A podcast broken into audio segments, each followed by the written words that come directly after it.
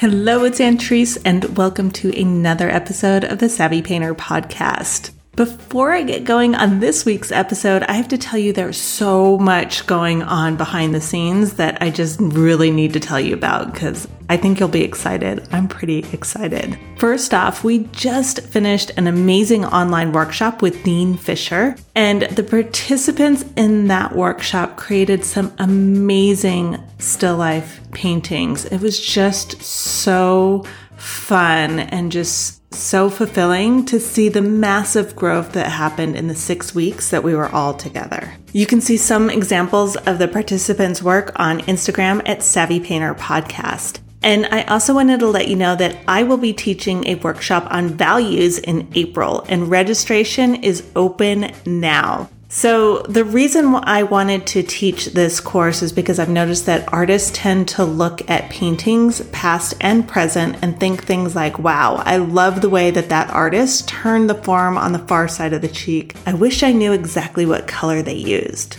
So they go out on a hunt for the perfect pigment. They buy tons of colors trying to figure it out. What they don't realize oftentimes is that color can impact turning of the form, yes, but it's the values that do the heavy lifting. You might even have heard that artist saying that values do all the work and colors get all the credit. Get the values right, and then you can use color temperature to make those delicious, subtle nuances in form. But if your values are off, I hate to break it to you, you'll never get there by changing the hue alone. So join me on this painting adventure. Registration is open now at savvypainter.com. Just click on the workshops I am super excited to share my guest today, Mary Tonkin. We're going to just jump right into this episode because we had so much fun talking and it was so much fun to do this podcast live. So, Mary Tonkin paints amazing landscapes from her home in Dandenong Ranges in Victoria, Australia. They are just delicious paintings. I don't know how else to describe them. It's like you're right there inside of the bush, inside of the forest, looking at these just beautiful arrangements of leaves and fallen trunks and just all the things that we typically just walk right by. Mary gives us an up close and personal look at what she sees in and around her home. Okay, let's jump into this conversation. Here is Mary Tonkin. Welcome, Mary. Thank you so much for being on the Savvy Painter podcast with me and for joining me on this new venture here. Thank you so much for asking, Antrese. So, I would love to start off kind of just hearing about how you decided to make art your vocation. Almost fell into it. I didn't have any family models or anything. And I just picked up a paintbrush in year 10. So I don't know whether it's fourth form for you, at about 16 in high school. And it just felt instinctive as though I'd almost as though I'd done it before. I felt like I knew what to do with it and yeah, just fell in love with it really. And I was doing a lot of science subjects and assuming I'd go on to do some kind of science at uni, but then just felt like I needed to do more visual arts, did that, and then actually got into visual arts. So it was just an instinct. I just loved it and responded to it, and it was the thing I wanted to do. Yeah. You paint large scale landscape paintings on sites. How did you get into that genre? Through undergrad at uni, I was painting portraits and still life things. I did four years of a degree and an honours degree. And then I was doing some travelling and I studied at the New York Studio School for a little bit, did a summer and semester there. And I was trying to stay sane and drawing a lot in Central Park. And it just felt wonderful to be outside. And, you know, it was my way of coping with being in New York. I'm a shy person from a farm in the middle of bush, and uh, New York was quite difficult, fabulous and stimulating.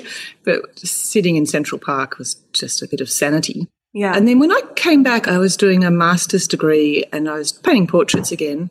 But I went to a trip to Central Australia and I was working outside there. And I just hit home that it was where I felt most alive and most responsive. And I think that's really important to work out where you are most, where you're sort of where you're most alive and responding to something and clearly most excited about something. And being outside just seemed to make sense. So I started drawing outside for a long time before I worked out how to make sense of it in terms of painting. Does that make sense? I don't know. Yeah, yeah, absolutely. And just this idea of going from somewhere really remote into New York City, I can completely relate to that. The overstimulation and just how drastically different it is and kind of needing to be able to ground yourself in any space yeah. that kind of feels a little bit like like I don't know home is it there's, there's no quiet there there's no quiet or solitude I didn't grow up in a particularly remote place it's an hour out of Melbourne which is a big city but mm-hmm. it's on a flower farm in the middle of bush and we grew up with no power no electricity and just quite simply and so yeah it was a big shock yeah. So you're, I mean, I'm so fascinated and enamored with your paintings. Like every time I see one, I just want to be, have my nose right up to it. And it's unfortunate that my views of your painting are on a computer screen. so I'm dying mm. to be able to see them in person. But for somebody who hasn't seen your work, how would you describe it? I usually just say it's figurative landscape painting, painting that's not necessarily using the local colour, so drawing from the local colour. I'm painting in the bush, on site, present to the things, present to what I'm painting. I don't describe it very well, Antrese. um, it's, it's a terrible question. It's really mean to ask somebody like, please tell oh, me, how do you yeah. describe your work? That's like one of the hardest yes. questions I think that you can ask an artist. It's like, it's a tough one. But it's, you know, to me, it's just like this intimate portrait of the plant and floor. Like, it just, it feels so, it's landscape, but it just feels like so up close and personal and intimate. And the fact that it's so large scale just really allows you to get lost in it, I think, and allows you to really experience it as if you were in it. And I think that's, to me at least, where the scale of your work comes is so important. Oh, that's good. That sounds like it's um, communicating what I want it to do, which is, and it's not always large scale, I should say, Antrese. It's uh, sometimes large scale, sometimes not. So that varies. It's really important to communicate that very powerful connection I have with the places I'm painting and the sense of being present to it. So celebrating it in all its particularity so, yeah. and being present wholly, so who I am now and what mood and emotional state and mental state and all of that stuff. I think you bring that stuff with you as an artist anyway, so there's no point denying it or ignoring it and just try and just be present with whatever baggage that is going on.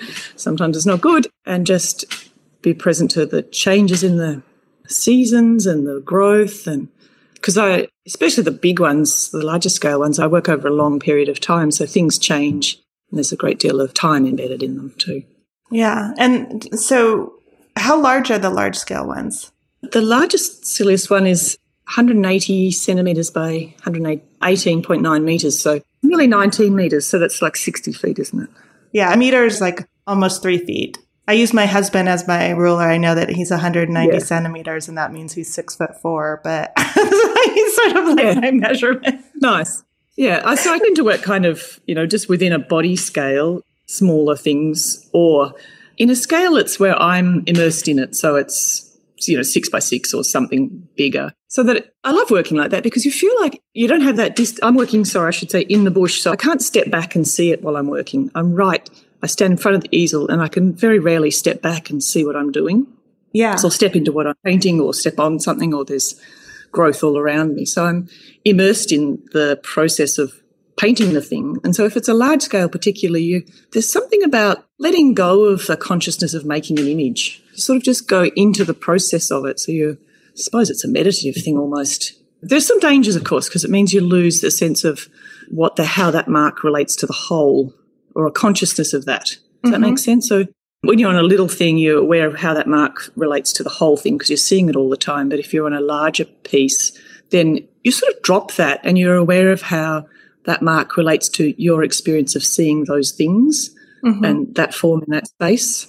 And that's very important for me that how forms relate to where I'm standing and how they are to each other in space. So it's just mm-hmm. about a kind of breathing, breathing of the space and drawing it in as you're kind of, I don't know, not explaining very well. You're moving out into the landscape and it's sort of you're being in it and it's being in you. Mm-hmm.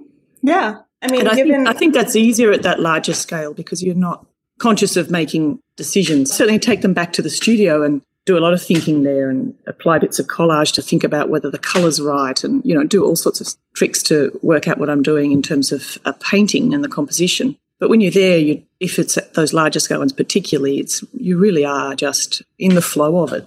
How do you, as a painter, I'm having such a hard because your paintings are, to me, they are chaotic as nature is chaotic. yeah. There's chaos and order, and yet there's such a strong flow throughout them. So as a painter, I'm just trying to imagine how you can possibly do that in the middle of the bush on these paintings without, you know, like you can step back a little bit, but if you're in that environment, you can't get the long distance, as you were saying. Like, how do you know mm. what's going on in your paintings? Yeah, I do a lot of drawings to start with. So I should say I wander around a lot to work out where I'm, what the subject is going to be. So I'm working on a, my family's farm, the bush in, on the farm, which is roughly 60 acres of bush. So it's a fair area that I can wander around and might wander around for a couple of weeks and work out what I'm going to do, just doing little sketches or sometimes not drawing much, and then work a, a more detailed pencil drawing work out what the composition is going to be. Often fairly detailed, though sometimes not. Sometimes I just rip into something and work it out. Don't know. Antrese it just seems to work. Our bush is particularly messy too. I was struck when I was in the States how ordered the bush, you know, your forests are. They're not bush, they're forests. Yeah. Certainly where I am, it's wet sclerophyll bush, wet eucalypt bush, and it's very dense and messy and glorious. Yeah. Well, I think, I mean, if I had to guess, I would guess that you must have the most amazing sort of visual memory for what's happening in the bush in the forest and that you just have so much reserves to draw from that you don't need to do the structure like I would, for example. well, I think I'm thinking of the structure a lot while I'm drawing, and then each time I take it back to the studio, I'm assessing it, and I change things around. I can change the whole format if I need to. Uh, certainly on the smaller scale thing. So if I was working a larger painting, I tend to do a smaller scale study, and they're painted on primed but unstretched canvas. So I'm changing where this, the whole proportions of it and the edges the entire time. So working out, you know, where compositionally where things are. Yeah. So that's usually quite settled before I get to a larger one. And how do you choose your motif when you're? I have all these Wandering assumptions around. and all these imaginations of what you might do. But uh, yeah, I mean, I'm just so curious. Like, what is like when you are going to start a painting? Could you describe that? Like, what happens in your mind? So it was variable. Sometimes I have a clear idea of I want to paint quite singular form, but that's rarer. Generally, I just wander around and something strikes me as being more interesting. So it engages more deeply for some reason. And I think that's quite often instinctive. And I just let that be. I don't sort of question it too much because I think mm-hmm. that if you can bring sort of almost too much consciousness to it and make it too self conscious. So I, I, like to just draw and let it be. And if something's bugging me or I go, I'm going back to something or it's just exciting and I think that's it. I just, oh, that's what I want to paint. And then I'll make drawings, sometimes a little study, and quite often, maybe a third of them I'll chuck away because I'll be painting it and then it's just, I've lost interest. So there's something I thought was interesting, and it might have just been a shift of light or a relationship of forms, and it doesn't hold enough interest as I'm working on it. So unless it's engaging, it's, I think it really it's it's a, some kind of subconscious level or something that I want, some content that I want to convey. So something about how I'm feeling or how I'm relating to those forms or the world at the time, mm. I suppose I'm finding a subject that's a vehicle for that. And some things you think might be that just aren't. Mm-hmm. So I'm curious about what you said about the intuition versus what's happening in your head, like overthinking it. I think that's a very common practice, a common thing for artists to struggle with is yeah. allowing that inner voice to have it say and to speak up and to not let your analytical side destroy it or to think too much, you know, to overthink yes. things. Yeah, yeah, that's easy. And your anxieties and yeah. So doing large recent large project I've been wanting to do for a long time and I, you've just at some stage got to stop yourself worrying about something and just launch into it if it's something you need to do. Yeah. But probably more particularly, I think we give precedence in our culture to intellectualize intellectual thoughts or cool thinking we don't think enough or allow enough precedence for the intelligence in our body, our somatic intelligence. So I think that if you're just allowing yourself to be in a moment, your body and your subconscious can tell you things that you just need to. I think it's quite difficult for us culturally to just listen to.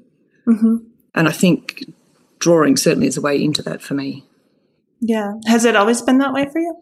Yeah, probably. Yeah. Yes, I think the first drawing I remember making was in response to some bushfires we had here when I was maybe 10. Just a drawing of little watercolour, I think, before and after the fires. So just processing, really, dealing with what had happened to the bush. And yeah, just, I didn't, no one told me to do it. I just found some way of making sense of it. Mm-hmm. You mentioned, you know, when I invited you to come onto the podcast and talk with me, you mentioned that, you know, you'd just come out of quarantine. And so you were excited to get back out into the bush. And I'm really curious, you know, how, I mean, this, it's like, I have to remember that those massive starry fires in Australia happened in 2020. Like that was also part of 2020, that it wasn't just COVID. So I, it's kind of like an all encompassing question of with those fires and with COVID and not, I'm assuming not being able to go out to the places that you had normally been able to go to. How did you cope with that? Like, what did you do? Well, the fires weren't an issue for us here. They were more along the eastern coast, so from Sydney right down to East Gippsland, so north, eh, far east from us, not um, in my area. So mm-hmm. you watch it and get worried about it, but it wasn't affecting us physically. Directly. But COVID yeah, with the lockdowns, we're pretty intense lockdowns here in Melbourne and homeschooling, so that was interesting. So I would just get the kids to do their work in the morning and then drag them to the bush in the afternoon. So I have I did get some work done, not lots and not in a concentrated fashion with kids with me, but I've got 10-year-old twins, so and they're wonderful, curious kids. So they would just be bird watching, and we've got what lyrebirds in the bush, and they're watching them a lot, and sitting reading or climbing trees and romping around. So kind of ideal for them to manage their stress and for me to get a couple of hours to not go insane. Yeah. But yeah, it was a tricky year. And the last lockdown was just a brief five day thing because we had another outbreak from quarantine. But we've been very lucky in Melbourne and managed yeah. it really well. Yeah. Yeah. Australia's managed to do very well with that. Well, I don't know if anyone can say very well with it, but better than, than a lot of places. Yeah. Yeah, I guess, you know, with regards to the fires there in Australia, I was just wondering if that just the scale of that, what was happening, impacted your thoughts about your own work? Probably not hugely. You just get a, a renewed, it reinforces the sense of fragility of the environment and the, well, I'm very concerned environmentally about what we've done to the world. And it really reinforces all of that, just what a terrible state the world's in. Mm-hmm. Yeah, that's sort of heartbreaking. So I suppose in that sense, it's affecting my work because I feel like there's a renewed sense of urgency to record what we have. I don't know that that's going to be available for my kids or their kids. So there's a deeper intensity about recording that and living it. Mm-hmm. Your work, I kind of like what's coming into my mind. so my instinct is you take a lot of chances it seems like with your color. Like your colors are just amazing. Like that's my like i have no like they're awe-inspiring. They're beyond words. But the color palette that you use and the choices that you make with color can you talk a little bit about that process for you? Like do you kind of start with a palette in mind and then work your way out from there? Or are, how are you deciding on your color choices? Because they're i mean there's they're accurate, but they're not like unless like the bush in Australia is not at all what I what I expect it to be. it's, it's not local color Antrese. It's not local color. It's not like the color of the actual oh, well, well foliage that we're really. seeing. But I think it's actually difficult to make forms sit in space with the local color, just the local color alone. But not only that, it doesn't convey enough for me the experience of being there or that whole central envelope that you have when you're in a place. So it doesn't convey anything of your sense of what it's like to be in that place and stand before those forms, the smells and the sounds. And I don't see why painting couldn't or shouldn't be loaded with those sensations. So you want colour to be a poetic or metaphoric vehicle for all of that experience. So I think that's what I'm aiming for. I do it is another matter. And how I make those choices is variable. So sometimes I'll have a sense that I want to make a certain coloured painting or have a certain kind of tonal range. But mostly it, when I'm drawing, that process implies what that palette might be. So that, and that's to do with what content or feeling I think it, I'm trying to generate. And sometimes I just, it can be, I can't control it. I went through a period of sort of grief around infertility, which obviously got resolved. But through that period, I, about a year, I was just making quite dark paintings and trying really hard not to, but they'd ended all up all ended up being quite grey or restrained black palettes. I just I couldn't make a painting work that didn't have that palette, so I just had to do it. And yeah, so it's just I think just quite instinctive response driving those colour choices. Yeah, I worry about it whether I'm being. You said I was being quite interesting in the colour. I wonder whether I am sometimes, or whether I'm just repeating myself. So yeah, I question it a lot. I saw you posted something the other day on Instagram about, you know, part of your process and using collage and using paper as a way to, when you come back to your studio, to sort of do some color tests and see how that felt within the painting. Can you talk a little bit about that process and how it affects your color decisions? Yeah, sure. I was thinking it's a bit like, you know, Bonnard said about Cezanne. Bonnard said he didn't feel strong enough to paint outside because he was overwhelmed by the, I think he meant the local colour or the way things are. And he thought Cezanne was very strong because he could just paint the way things were or that kind of thing. And it's a bit of wanting the best of bit of both worlds. So you're there and you're responding. But when I take it back to the studio, I want to be able to think about what colours might be appropriate to how that felt and what it needs compositionally as well. So I've got a, heap of collage paper that I might rip bits off that are just different colour choice. And sometimes you just don't have, I think what I was on about too is sometimes you don't have the imagination to think about what that colour could be when you're overwhelmed by the presence of that green thing. Yeah. So if you've got a, at the moment, I'm making some painting about six by seven foot of bracken. So it's grown really beautifully in the wet summer and it's over my head. And there's a form in the front that I was thinking about. Is you know, it's again, it's greenish, bluish green, it's catching the light. And throughout the rest of the painting, there blues and teals. And I'm thinking that that probably needs to be a lemony or some other colour because it's I want it to come forward, but also it's here when I'm painting it. It's foot away from me, so it's right up in my space, and I need to convey that feeling that it's almost melting into my field of vision or melting into my body. And so, you know, you have all that sensation and understanding out there, but when you come back to the studio, you think, oh, what could I use? And you, you know, you can, I'm not very good at imagining out there maybe, or it's easier sometimes to have that distance to think, oh, well, maybe that colour would work. So I'd rip it up and stick it on the wet paint, take it out. And then quite often that doesn't actually hold up and be a decision, but it sort of jogged my process or jogged a mm-hmm. way of thinking about different colours. Yeah. It's useful to have that distance. Yeah. Yeah. Mm. And when you're working on these paintings, I'm laughing at myself because like the question I want to ask is how long does it take you? And it's always so funny when people, how long does it take you to do that painting? But I think what the reason I'm so curious about that is just this process of being out in the bush, coming back into the studio, making decisions about the painting and then going back out there while there is nature happening, like decay and animals mm. passing through and nothing is yep. like, I can't imagine anything is the same when you get back the next day. So I'm like trying to wrap my head around that. And I'm kind of just like, wow, that's like such an amazing challenge. It's interesting at times. you should hear me scream sometimes. sometimes if there's been a deer or wallabies through the bush and chewed something I've been painting, problematic. Mostly, I think this because it's private land, I can leave my easel and paints out there, and I think the smell of the oil paint keeps most things away. Oh, that's so interesting. Uh, so it tends to be not too many changes. So sometimes you have just a tree fall through things. But that so a six by seven foot painting that I'm working on will probably be six weeks. Yeah. So just going back each day and different weathers and not rain, but yeah, different light and over the course of the day. Yeah. So when there's those types of changes, do you just incorporate it or do you wait for it to go like weather? How do you, how do you incorporate to, that? Yeah. Over the process of that painting, uh, it tends to just settle down which parts of the painting use which light. So it amalgamates the light across the day. I'm not Monet with the kids bringing out the paintings for different times of day. It's so the one most recent one I've sort of finished. The right panel is the same size, is a morning light and the other side's are afternoon light, but there's variable bits within that. So just you work out over time how to amalgamate those bits of light and weather changes. And so some bits might be when it's very sunny or when it's overcast and just use that part of the experience to mesh into the painting. It becomes an amalgam of experience over time, essentially. Uh-huh. Yeah. I don't know if that makes sense, Antrese. no, I, I like that. It takes a long time because obviously the light's changing, the weather's changing, I'm making decisions that are changing. How I'm feeling is changing. So, you know, I'm not fast. Yeah.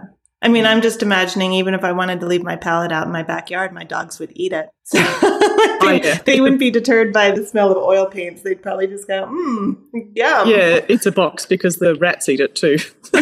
the wild, the native rats chew the paint, sadly. So I have to make sure it's sealed. And what is your setup like when you're out there? So I've made a aluminium easel, which is highly adjustable. So I made it particularly for a site where I wanted to stand on a log, which was four foot off the ground, so I can go over something like that, or it's quite large and adjustable. And then I have just an old baby change table at the moment that is the resting spot for the palette, and a plastic tub of paints and mediums. Just leave all that out and take the paint bag with the brushes and stuff back to the studio and the paintings. And then for the, I'm imagining then for the canvases themselves. Do you paint on canvas or do you said you paint on yes, some of your lin- Yeah, stretched linen. Yeah. Well, the larger ones are stretched linen and the others are unstretched on a board or something. And then you have guidelines and like, how do you keep that well, from sailing away?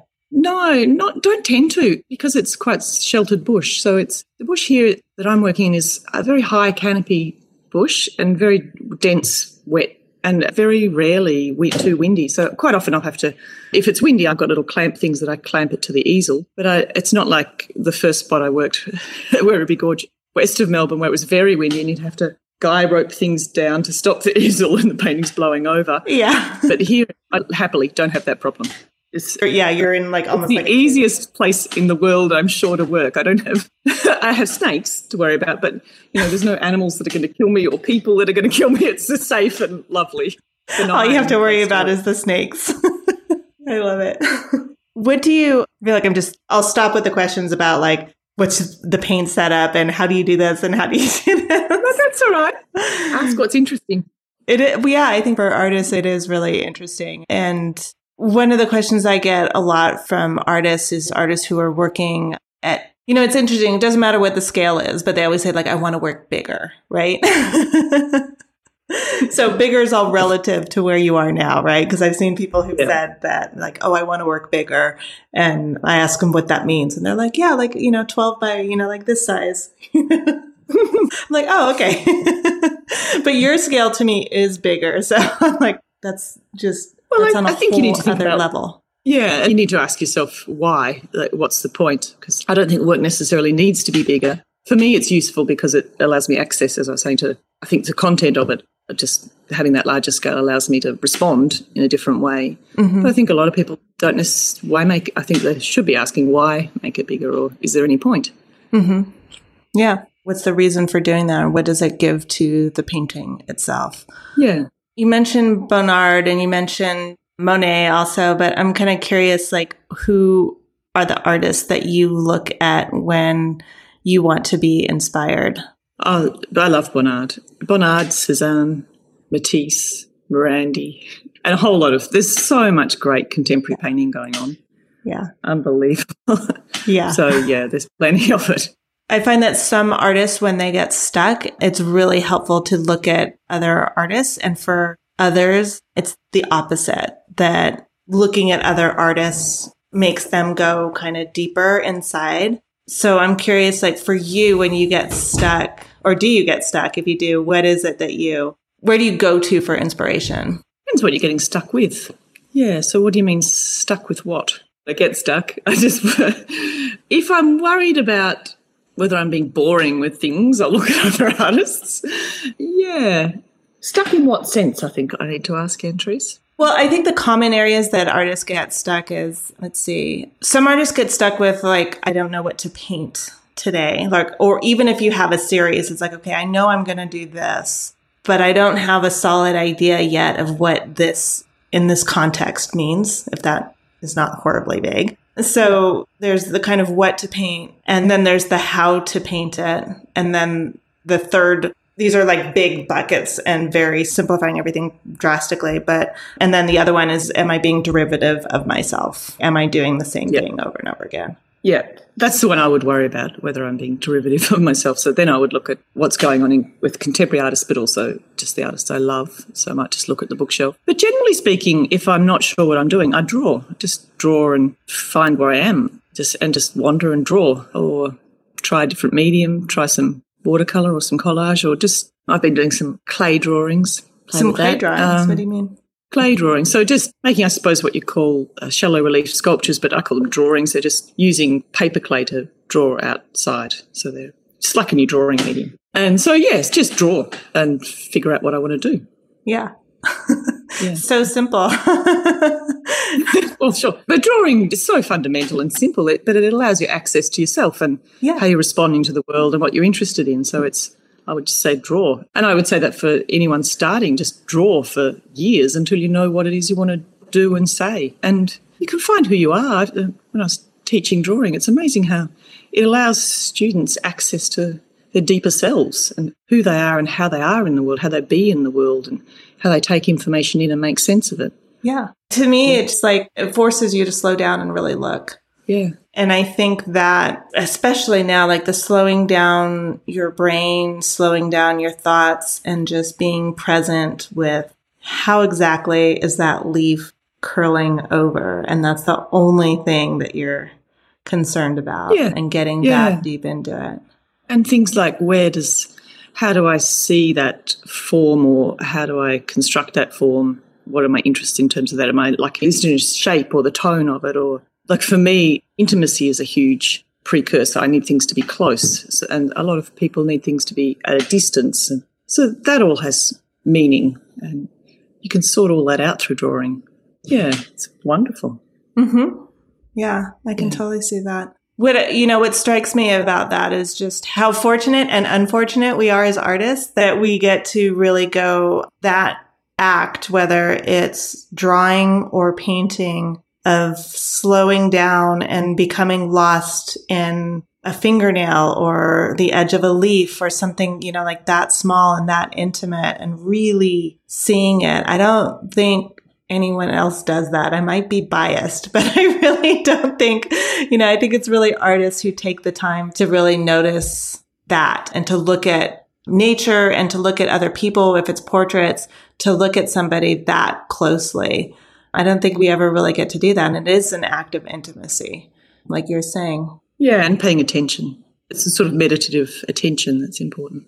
I think uh, scientists do it. Natural history scientists probably do it just mm. in terms of when they're studying something, pay a lot of attention and be in a place and record things. It's a lot about curiosity too, isn't it? Just mm-hmm. being somewhere. Because there's no point drawing the leaf if you're not engaging with it curiously. It's about giving your attention in a curious, wholehearted fashion it's not just drawing that thing, it's, it's drawing it, as you say, with attention and curiosity, I think, is important too. Yeah, very much so. I think curiosity in the sense of, yeah, just being that slowness, that sort of really being deliberate and slow with the decisions that you make on the canvas or on the paper. And that the curiosity of not coming at it with the idea that you already know the answer you know Absolutely, that you've, yeah. you've seen a leaf so you know what that leaf looks like which i think can destroy a painting if you think you already know the answer before you start completely yeah you're just yeah. well you're making an illustration you're not necessarily making a painting do you see you know for yourself do you find that there's a, a distinction in the approach of curiosity like i'm wondering if there's for you when you think of going into a painting with curiosity I want to ask you what you mean that by that because for that very reason that we just talked about because I was just thinking right now, like, oh yeah, I know what she's talking about. And then I was like, do I? because I'm coming at it thinking I know it, you know, what it means to be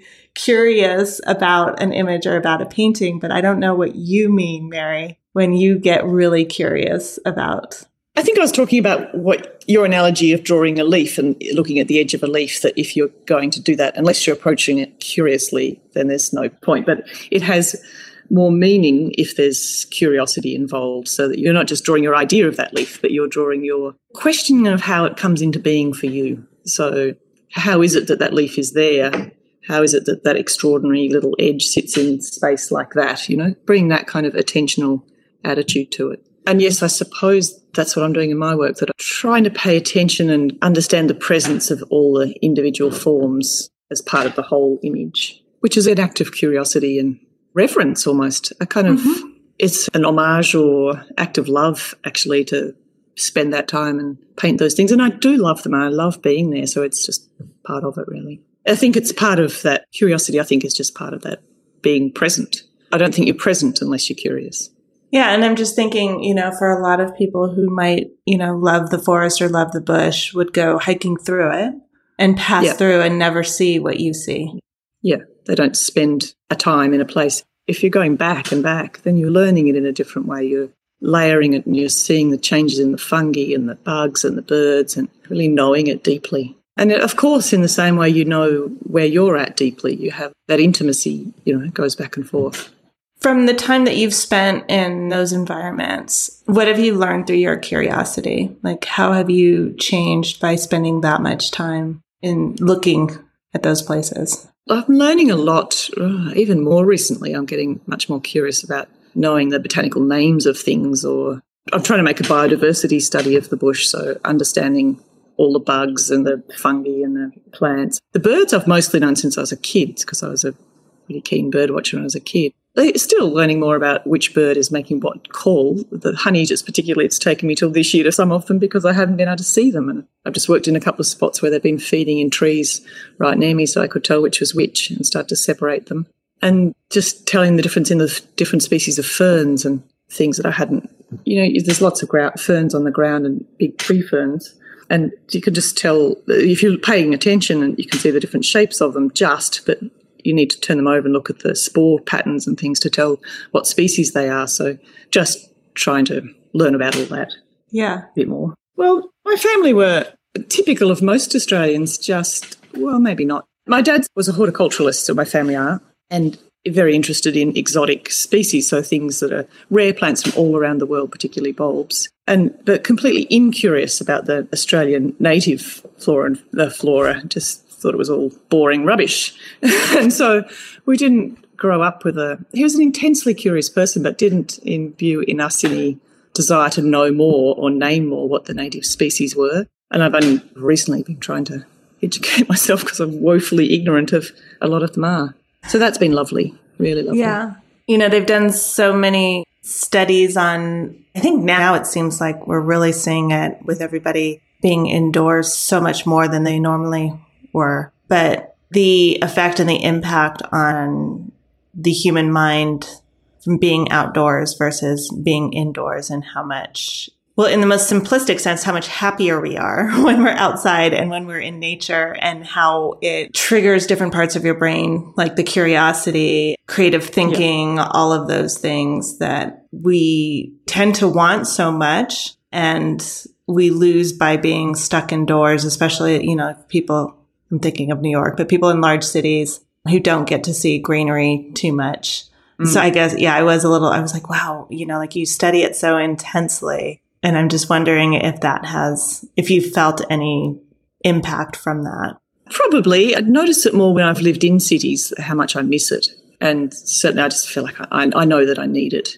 I think you can, it's hard to know whether I'm just imposing my judgment because of my experience, but I think when I go to big cities or just go to Melbourne, you can see the difference in the way people interact. So we live here in an outer urban, very beautiful green neighbourhood in the which is surrounded by national park really. There's a lot of national park around us, very tall forest. And the people are and they're gardeners essentially because they're larger blocks. But there's a friendliness and an openness that I think is part of that experience of just being more relaxed and alive and curious, as you say. And in Melbourne, there's a, as in Melbourne's a friendly city, I'm not saying that, but people don't make eye contact as you walk down the street. And that kind of very basic in social interactions that I find quite difficult. Yeah. Yeah, so I think, yes, at a very fundamental level, humans need that green interaction and it really deeply affects who they are to their core. But I think we ignore that in our culture. And I think a lot of people function in cities or towns without enough interaction with their natural environment. Yeah. It's true. I'm curious if you have, like, I love to ask this question. Sometimes it just brings up really interesting stories, but like, what would you like, you know, when people see your work, what would you like them to experience? Probably something akin to what I'm experiencing. So a sense of immersion, presence to the forms, kind of particularity of those forms, and something of a sensual, metaphoric understanding of them. Something sort of poetic, something poetic coming from it. I want them to have a paintings to have a presence that really pushes out and envelops people. Have there been like sort of reactions to your work? Have you seen people like looking at your work, experiencing something and that you didn't expect? Yes, some people are just see it as painting and landscape and walk on.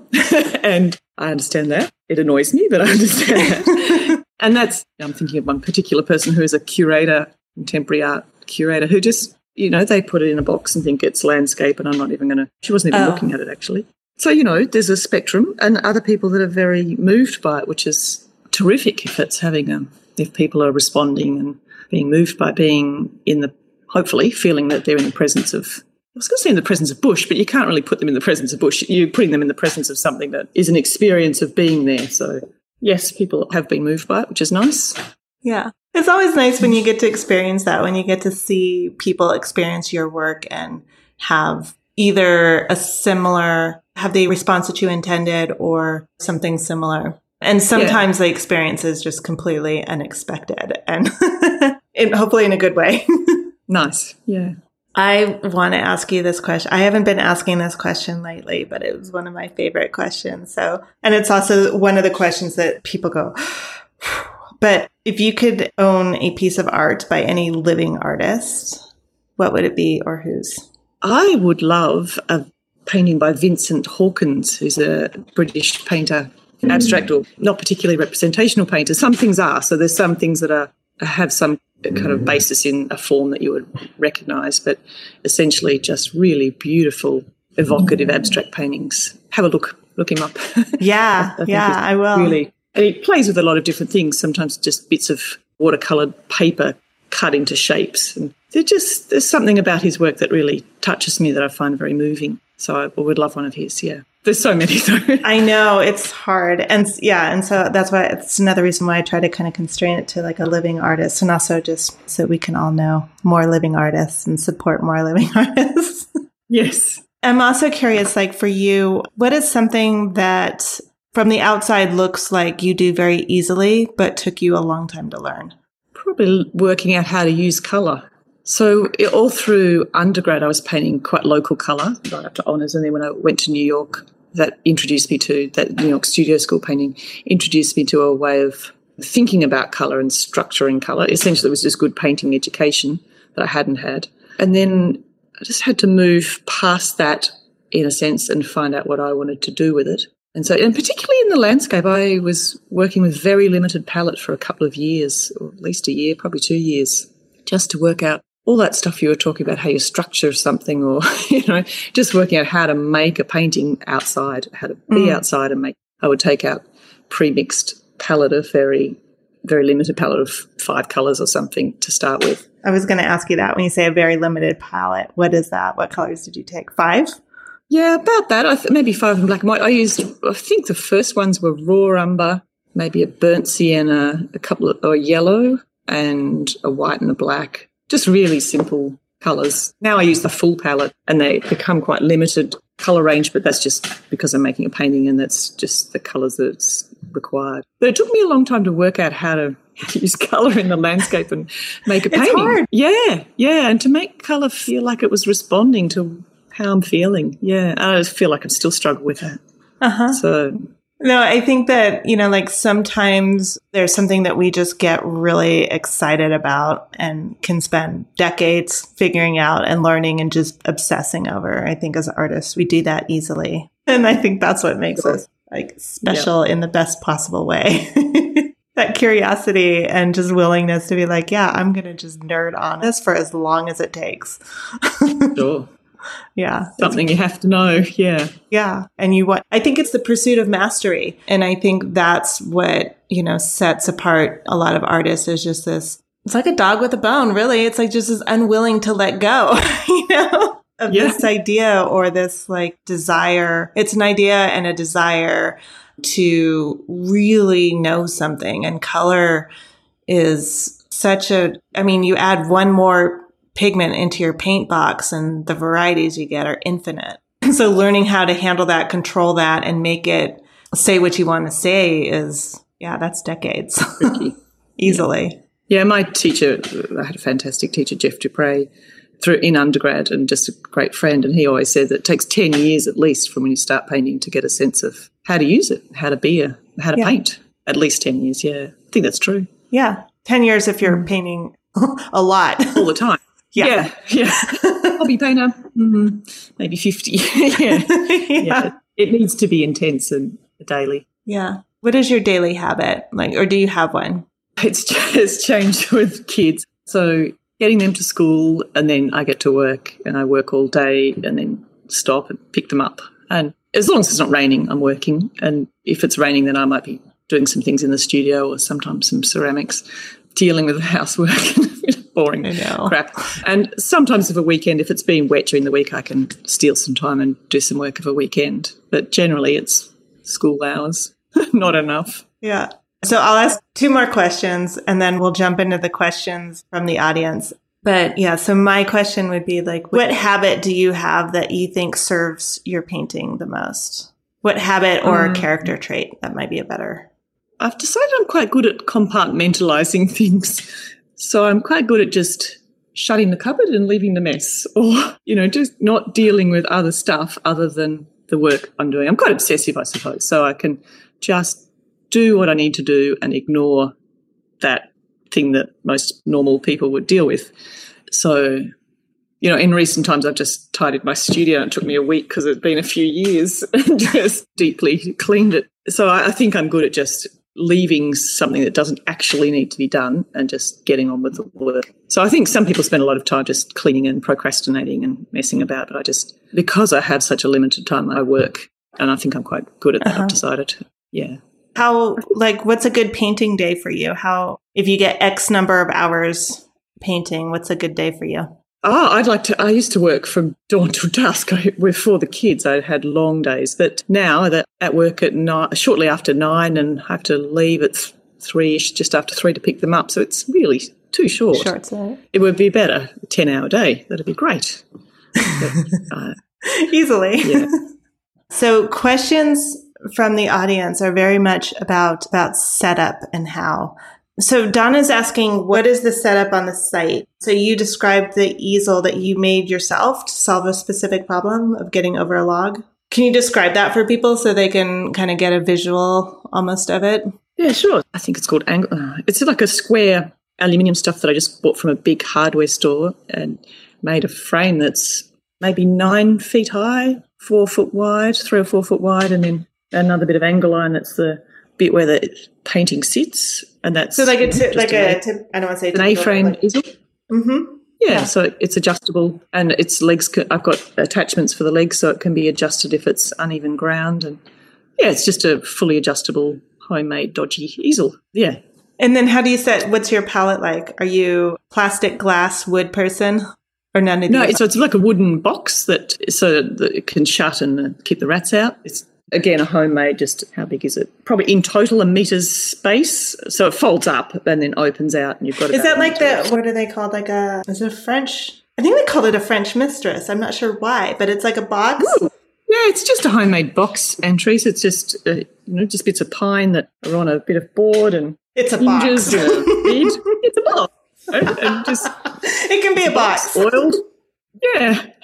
and a plastic box to put the paints in so the rats don't eat it. And uh-huh. Yeah, it's pretty simple. And the advantage is that I'm not carrying that back and forth. It, when I was working at Werribee Gorge in public space, then you're schlepping it all back and forth, and that's hard work. Yeah, it's heavy too. Yeah. Like it's heavy very fast. Yeah, yeah. Yeah, it's hard enough to get the paintings in and out, let alone the materials. Yeah. And let's see, Meg was asking, do you generally know the scale before you start or do they grow organically? I know this, I have to say, I know the scale to start with roughly. So if I'm working on a small thing, I'm working on a stretched canvas, generally, sometimes stretched, but mostly unstretched, tacked to a board, and I work out where the edges are. So that's organic. The larger ones, I tend to know what the scale is beforehand. Because you've um, done those smaller studies? yes, or some, or just launch into it. And I have adjusted larger scale ones by adding another panel or peeling the edge back and putting a bit more wood in or something. So that can be quite organic too. And I think you just asked this. Sean was asking if your paintings are stretched on canvas. And that's kind of variable, right? Yeah. And you paint in sections. Somebody's asking, Janet was asking if you paint in sections, but it sounds like that's like as the painting needs it, you're adding things in and taking them out. Yes. So I think she means by sections whether you're working on one part, then I work across the whole, probably, I assume. So if I'm working on a two panel thing like I am at the moment, it's a good example. It's a six by seven foot hole, but six by three and a half, two panels. And I would start with one in the morning, take the other one out generally around midday and bolt them together and work across it, or just swap it over and have one. So sometimes I've got the whole thing. It's not necessarily useful because I can't see it, but I am working across the whole. I'm not like Spencer or something where you're working, or Freud where they work in a little area, then work out. I do draw it in with paint and block it in and work. I am conscious of the whole thing right from the start. Some artists have that amazing capacity to just start somewhere and grow yes. out across the surface. It just that boggles my mind. Yeah, I've watched people paint like that, and I am amazed. I'm in awe. Yeah. But yeah, I've seen people start with like you know either if you're doing a portrait, then you know a lot of people talk about yeah, you just start with the eye, and then once you get that correct, then you just measure everything against the eye. But I've also seen yeah, people no. do that with, you know, starting with a little tree way off in the distance and they're doing this massive landscape in my head yeah. Yeah, me too. Because how do you know where that is in relation to you or that form or, you know, just yeah, but it's, I mean, I, I that to me is like people... what's so interesting is that we all have like these ways of thinking about a painting and how we construct it. And I think like, at least for some of those people that paint that way that I've talked to, they're just like, yeah, well, I couldn't paint the way you do, you know? I'm like, well, yeah, I guess not. yeah, I wonder if those people see differently or whether they have different wiring about how they take in visual information actually. I think so. I would imagine so mm. because we you know, I often wonder what, how, you know, there's certain foundational skills that we learn, whether it's in art school or through workshops. And I wonder how much of that has to do with the way that we end up painting. Like I've talked to, like, this is another one that just completely blows my mind. And I've tried to do it and I last like about 30 seconds. But like they, there's some artists who will mix all their paints ahead of time. Mm. So they know all the colors. They've got them all mixed and prepped, and then they start painting. And for them, it's kind of like their concept is I do the hard work first. I mix all the colors. And yeah. once those are all mixed, then I'm free to like make other decisions and free to paint as I go along. And my, that's another one that my head just explodes. Like I just, I cannot wrap my head around it. Yeah. I sort of understand that because I started like that when I was first painting with a very limited palette. I'd mix it up and take it out. It would save time as well. But yeah, I can't. After a time, it becomes restrictive. It's you can't respond and get a particular color or a particular combination enough. Yeah, I would find that difficult. Yes, I suspect those people are making a kind of magic within that parameter. We're all setting up parameters for ourselves and little ways of working or yeah. fields in which we work, and they're just working within that. Yeah. And that's the thing that I'm really fascinated too with this misconception that if you know any artists, you kind of know most of the time this is not true that artists are kind of flighty, unorganized, and you know, like there's so many options. And there are, but the way that we artists, I think, manage that is through like massive amounts of constraint, such as I'm going to use these five pigments or I'm going to yes. use this size, or I'm going to use this, you know, like there's something that we do that sort of is the constraint that focuses us so that we can get the work done. Cause otherwise there's so many variables. Oh, completely. Yeah. Just choice of medium to start with. Yeah. You could, yeah. There's so much to play with. yes. It's such fun. it is. Yeah. So you just obsessively go down one little narrow thing. yeah. Yeah. Yeah. You mm. follow that tunnel until there's nowhere else to go. And then you've like, yeah. or you, you like exhausted your own, I keep using the word obsession, but it works. You've exhausted your own obsession with that idea. And then you go off, you go down another little rabbit hole, which is the fun part. So last question for you, Mary. What have we not talked about that you would like people to know? No, I can't think of anything else. it is tricky though, isn't it, having a conversation about painting without being in front of it or, you know, for you to have a chance to see it even just Yeah. Tricky. It is. I think the trickiest part is that I mean, it's the double-edged sword, right? We're so we have this other language that we speak, the visual language. and then this is sort of forcing it into the verbal language, you know, in words. And mm. if there were words for everything, then I don't know if we would need to paint. We probably, I don't know. No. I think it's its own we language. Yeah. Yeah, so it's hard to verbalize. I always feel like I do such a poor job of it, really. Uh, you know, you can't really get at what you mean with words. But you did wonderful. And I really appreciate the time that you spent with us. oh, my pleasure. Thank you, Antrese. Especially since I know how constrained your time is. I really appreciate you taking the time to talk with us and to answer all of our questions and to go down the rabbit holes oh, with my me. Ple- my pleasure. Thank you. Thank you for asking. Yeah, absolutely. Okay. Well, thank you everybody who is out there watching this, this episode of Podcast Live, and especially Mary for jumping in on this new venture and saying, like, okay, we're going to do this live. And she was like, okay. So I really appreciate your trusting me, Mary, with this and for coming on. It was fabulous. And I really enjoyed talking with you. And for those of you out there that are listening, the question I get most often is, will this be recorded? Do we get to listen to this later? And the answer is yes, of course. So this will be available as a podcast on savvypainter.com. And then we have this video in our community. Mary, thank you so much one more time. Thanks so much for having me. Well, I hope you enjoyed this episode of the Savvy Painter podcast with Mary Tonkin. You can see more of Mary's work in the show notes for this episode at savvypainter.com. Just click on the podcast tab. And you can follow Mary on Instagram at mary.tonkin. You'll also find that link in the show notes too.